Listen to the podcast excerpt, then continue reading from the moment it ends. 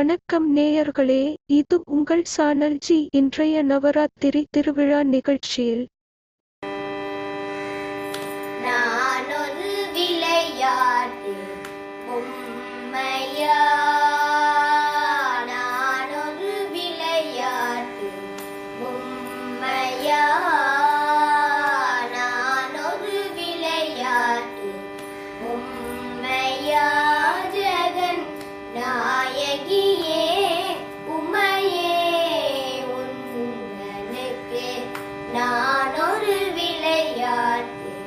Oh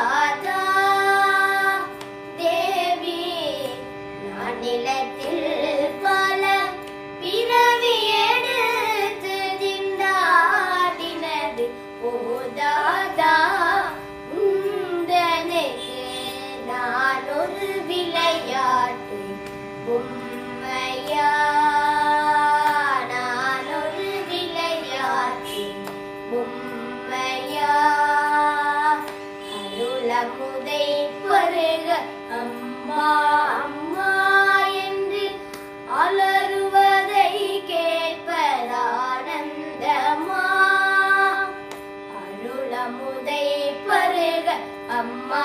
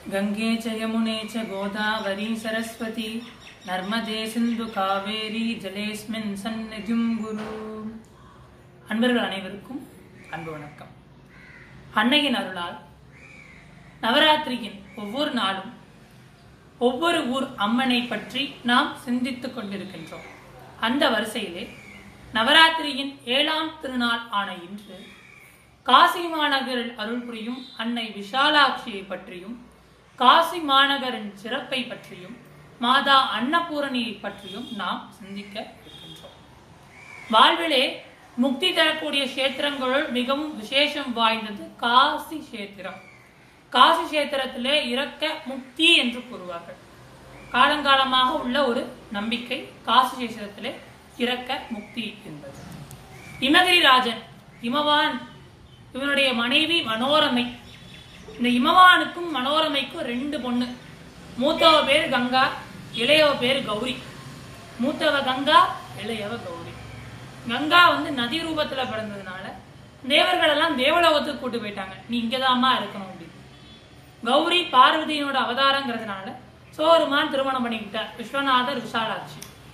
இந்த கங்கா எங்க இருக்கா? தேவலோகத்துல இருக்கா. மகாபாரத காலத்துல சகரன் ஒரு சக்கரவர்த்தி இருந்தான். இந்த சகர சக்கரவர்த்தி என்ன பண்ணா அப்படின்னாக்கா அஸ்வமேத யாகம் பண்ணினான் இந்திரனோட வேலை என்னன்னா பதவியை தக்க வச்சுக்கிறது. அதான் இந்திரனோட வேலை. இந்திரனோட வேலை மழை கொடுக்கறது இல்ல பதவியை தக்க வச்சுக்கிறது. யாரெல்லாம் அஸ்வமேத யாகம் பண்றாங்களோ அதெல்லாம் போய் களைச்சு விட்டு வந்துருவான். ஏன்னா அவன் பதவிக்கு அது ஆபத்து. இப்போ இந்த சகர சக்கரவர்த்தி அஸ்வமேத யாகம் செய்தார். இந்த யாகம் நடக்கக்கூடாதுன்னு யாக குதிரையை தூக்கிட்டு வந்து பாதாளத்துல கட்டி போட்டான் இந்திரன். எப்படி கட்டி போட்டான்? பக்கத்துல கடவு மனுஷி தியானம் பண்ணிட்டு இருக்காரு தவம் பண்ணிட்டு இருக்காரு. அந்த மகரிஷிக்கு பக்கத்துல கட்டி போட்டு அவன் பாட்டு போயிட்டான். இந்த சகர சக்கரவர்த்திக்கு ரெண்டு மனைவி. மூத்த மனைவிக்கு மூத்த மனைவிக்கு அறுபதாயிரம் குழந்தை இருக்கு. இந்த அறுபதாயிரம் பிள்ளைகளும் எல்லா உலகம் தேடி பார்த்தாச்சு. எங்கேயுமே குதிரை காணும். கடைசியா பாதாளத்துக்கு வராங்க. பாதாளத்துல பார்த்தா இந்த மகரிஷி பக்கத்துல என்ன இருக்கு? இன்னும் குதிரை இருக்கு. உடனே இந்த அறுபதாயிரம் பேர் என்ன நினைச்சிட்டாங்க? இவன் தான் குதிரையை கட்டி வந்திருக்கான்னு இந்த முனிவர்கிட்ட போய் கேட்க போகும்போது முனிவரோட தவம் கலைஞ்சதுனால முனிவர் என்ன பண்ணிட்டாரு? கண்ணால் அறுபதாயிரம் பேரையும் எரிச்சுப்பட்டார் இப்போ அந்த குதிரையை தேட போன அறுபதாயிரம் பேரையும் காணணும்னு உடனே சகலன் என்ன பண்றாரு? தன்னுடைய ரெண்டாவது மனைவியோட பிள்ளைகளான அம்சுமன் அசமஞ்சன்கிற ரெண்டு பேரை அனுப்பி விடுறான். இவங்க ரெண்டு பேரும் பாதாளத்துக்கு வராங்க. பாதாளத்தில் அறுபதாயிரம் பேரோட சாம்பலையும் பார்க்குறாங்க மகரிஷியும் பார்க்குறாங்க அமைதியாக குதிரையை தூக்கிட்டு வந்தாச்சு. யாகம் முடிஞ்சு போச்சு. என்னதான் யாகம் முடிஞ்சாலும் அறுபதாயிரம் பேர் எப்படி இருக்காங்க? ஆன்ம நிம்மதி இல்லாமல் இருக்கிறாங்க.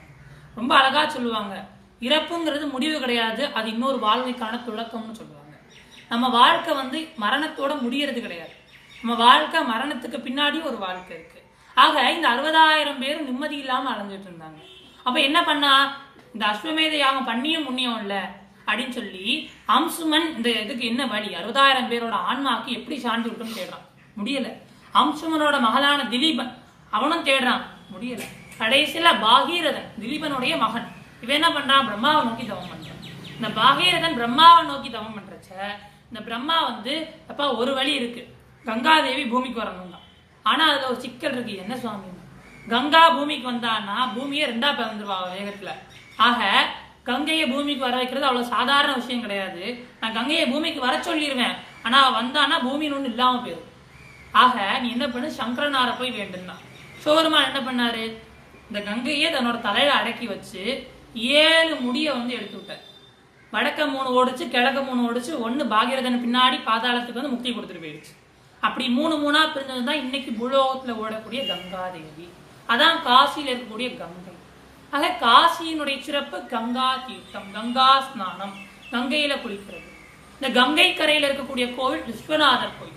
விஸ்வநாத சுவாமியோட சிறப்பு என்ன? விஸ்வநாத சுவாமியோட ஆலயத்துல ரொம்ப அழகா ஆண்டுதோறும் ஒரு திருவிழா நடக்கும். என்ன பண்ணுவாங்கன்னா சுவாமியை சுத்தி ஆகாரங்கள் பக்ஷணங்கள் எல்லாம் கூட இருக்கிற அம்மா அன்னபூரணி. அதனால சாப்பாட்டுக்கெல்லாம் பஞ்சம் கிடையாது. ஆண்டுக்கு ஒருக்க உணவு திருவிழா மாதிரி ஒன்று நடக்கும். அந்த விஷா விஸ்வநாதரை சுத்தி இனிப்பு பண்டங்கள் அது இதுன்னு சுத்தி வச்சிருவாங்க. ஒரே ஒரு விளக்கு மட்டும் எரியும். கதவு சாத்திடுவாங்க. மறுநாள் காலை திறந்து பிரசாதமா எடுத்து கொடுப்பாங்க. அப்படி ஒரு நாள் பண்ணும் பொழுது என்ன ஆச்சு அப்படின்னா கதவு அந்த கதவு மூடியாச்சு. விளக்கு எரிஞ்சிட்டு இருக்கு விளக்கோட திரிய இந்த பழத்தில் அந்த சுற்றி இருக்கக்கூடிய அன்ன ஆகாரங்கள்லாம் சாப்பிடணும்னு ஒரு எலி எலி என்ன பண்ணுச்சு? தூண்டி விட்டுச்சு. இது வந்து விளக்க தூண்டி விடணும்னு பண்ணல. சாப்பாடு வேணும்னு தூண்டி விட்டுச்சு. ஆனா என்ன ஆகி போச்சு அணைய போற விளக்க இது தூண்டி விட்டு பிரகாசமாக்கிடுச்சு. சுவாமியோட சன்னதிக்கு என்ன பண்ணிடுச்சு? விளக்கு ஏற்றின மாதிரி ஆகி போச்சு அதனால சுவாமி என்ன பண்ணார்? அந்த எலிக்கு சங்கநிதி பதுமநிதின்னு ரெண்டை கொடுத்து குபேரனா மாத்திட்டார். ஆக சாதாரண விஷயம். கோயிலுக்கு போய் விளக்கு போடுறது ரொம்ப சாதாரண விஷயம். ஆனா அந்த விளக்க தெரியாம தூண்டி விட்ட அந்த எளிய சுவாமி என்ன மாத்தினார்? குபேரனா மாத்தினார் காசி தலபுராணத்துல பாக்குறோம் இப்பேற்பட்ட சிறப்பு வாய்ந்தது காசி மாநகரம். இன்னைக்கும் வைகாசி மாதம் சுக்லபக்ஷம் திருதியை திதி அஸ்த நட்சத்திரம் செவ்வாய்க்கிழமை. இதான் கங்கா பூமி கொந்த நாள். இன்னைக்கும் காசியில கங்கா பூஜை நடக்கும் இந்த பக்கத்தில் அன்னபூரணி அம்மான்னு ஒரு அம்மா இருக்கா. அவளுக்கு என்ன சிறப்பு? இந்த உலகத்தில் இருக்க எல்லா ஜீவராசிகளுக்கும் படியளக்கிற பரமேஸ்வரனுக்கே படியளக்கிறவ அந்த அன்னபூரணி அதனால தான் அவளுக்கு பேர் அன்ன பூரணி. பூரணத்தை தரக்கூடியவள். போதுங்கிற மனசு எப்போ வரும்னா அன்னதானத்தில் மட்டும்தான் வரும். ஆக அந்த பூரணத்திற்கு சொந்தக்காரி இந்த அன்னபூரணி நித்யானந்தகரி வராபயஹரி சௌந்தரிய ரத்னாகரி பிக்ஷாந்தேவி மாதா அன்னபூர்ணேஸ்வரன் அன்னபூர்ணாசிரமம் சொல்லுவோம் ஆக இந்த உலகத்துல இருக்கக்கூடிய அனைத்து உயிர்களுக்கும் அன்னத்தை தரக்கூடியவள் இந்த அன்னபூரணி. இன்னொரு அம்மா இருக்கா? அவளுக்கு பேர் விஷாலாட்சி. காசி விஷாலாட்சி. எத்தனை பேர் காசியில் இருந்தாலும் காசினா விஷாலாட்சி தான். ஏன் விஷாலாட்சி? விஸ்வநாதருடைய மனைவியாக கௌரி தேவி விஷாலாட்சியாக இங்கு காட்சி தருகிறார் அம்பாளுடைய ஐம்பத்தி நான்கு சக்தி பீடத்திலே இது மணிகர்ணிகா பீடம். ஏன்? அம்பாளுடைய தோடு விழுந்த இடம். அம்பாளுடைய தோடு விழுந்த இடம். அதனால இது மணிகர்ணிகா பீடம். மித்த பீடத்துக்கும் இந்த விஷாலாட்சி பீடத்துக்கும் ஒரு சிறப்பு இருக்கு. அம்பாள் காதுல அணிந்திருந்த அணிகலன் விழுந்த இடம். இது அம்பாளோட காதுக்கு சமானம். ஏதாவது ஒன்று சொல்லணும்னா காதுல போய் சொல்லுங்கம்பாங்க. அதே மாதிரி நம்ம குறைகள் எல்லாம் இந்த அம்பாள்கிட்ட வந்து சொன்னோம்னா அம்பாளுடைய காதுல வந்து சொல்றதுக்கு சமம். ஆக இந்த அம்மனுக்கு ஏன் விஷாலாட்சின்னு பேரு? விஷாலம்னா பெரிய அக்ஷம்னா கண்ணு. பெரிய கண்களை உடையவள். விஷாலாட்சி காசி விஷாலாட்சி இந்த விஷாலாட்சி அம்மாவோட சிறப்பு என்ன? அம்பாள் கடைக்கண்ணால ஓரமா பார்த்தாலே என்னெல்லாம் கிடைக்கும்? தனம் தரும் கல்வி தரும் ஒரு நாளும் தளர்வரியா மனம் தரும் எல்லாம் கிடைக்கும். நமக்கு என்னெல்லாம் தேவையோ அதெல்லாம் எப்ப கிடைக்கும்? அந்த அம்மா ஓர கண்ணால பார்த்தாலே கிடைக்கும். இந்த அம்மா விஷாலமான கண்ணால பாக்குறா அகண்ட கண்ணால பாக்குறா ஆக இந்த காசிக்கு போய் விஷாலாட்சி தரிசனம் பண்ணிட்டு வந்தோமே ஆனால் நம்ம வாழ்விலே நிம்மதி பிறக்கும். காசி விஷாலாட்சியை நினைக்கும் பொழுது நம் வாழ்விற்கும் முக்தி கிடைக்கும் என்பது கால காலமாக உள்ள நம்பிக்கை. நாமும் இன்றைய தினம் காசி விஷாலாட்சியை நினைத்து அம்பிகையை மனதால் வழிபட வாய்ப்பு அமைந்தது. அதற்கு அன்னையின் அருள் துணை நின்றது. அன்னையின் அருளை வேண்டி விடைபெறுகிறோம். நன்றி வணக்கம்.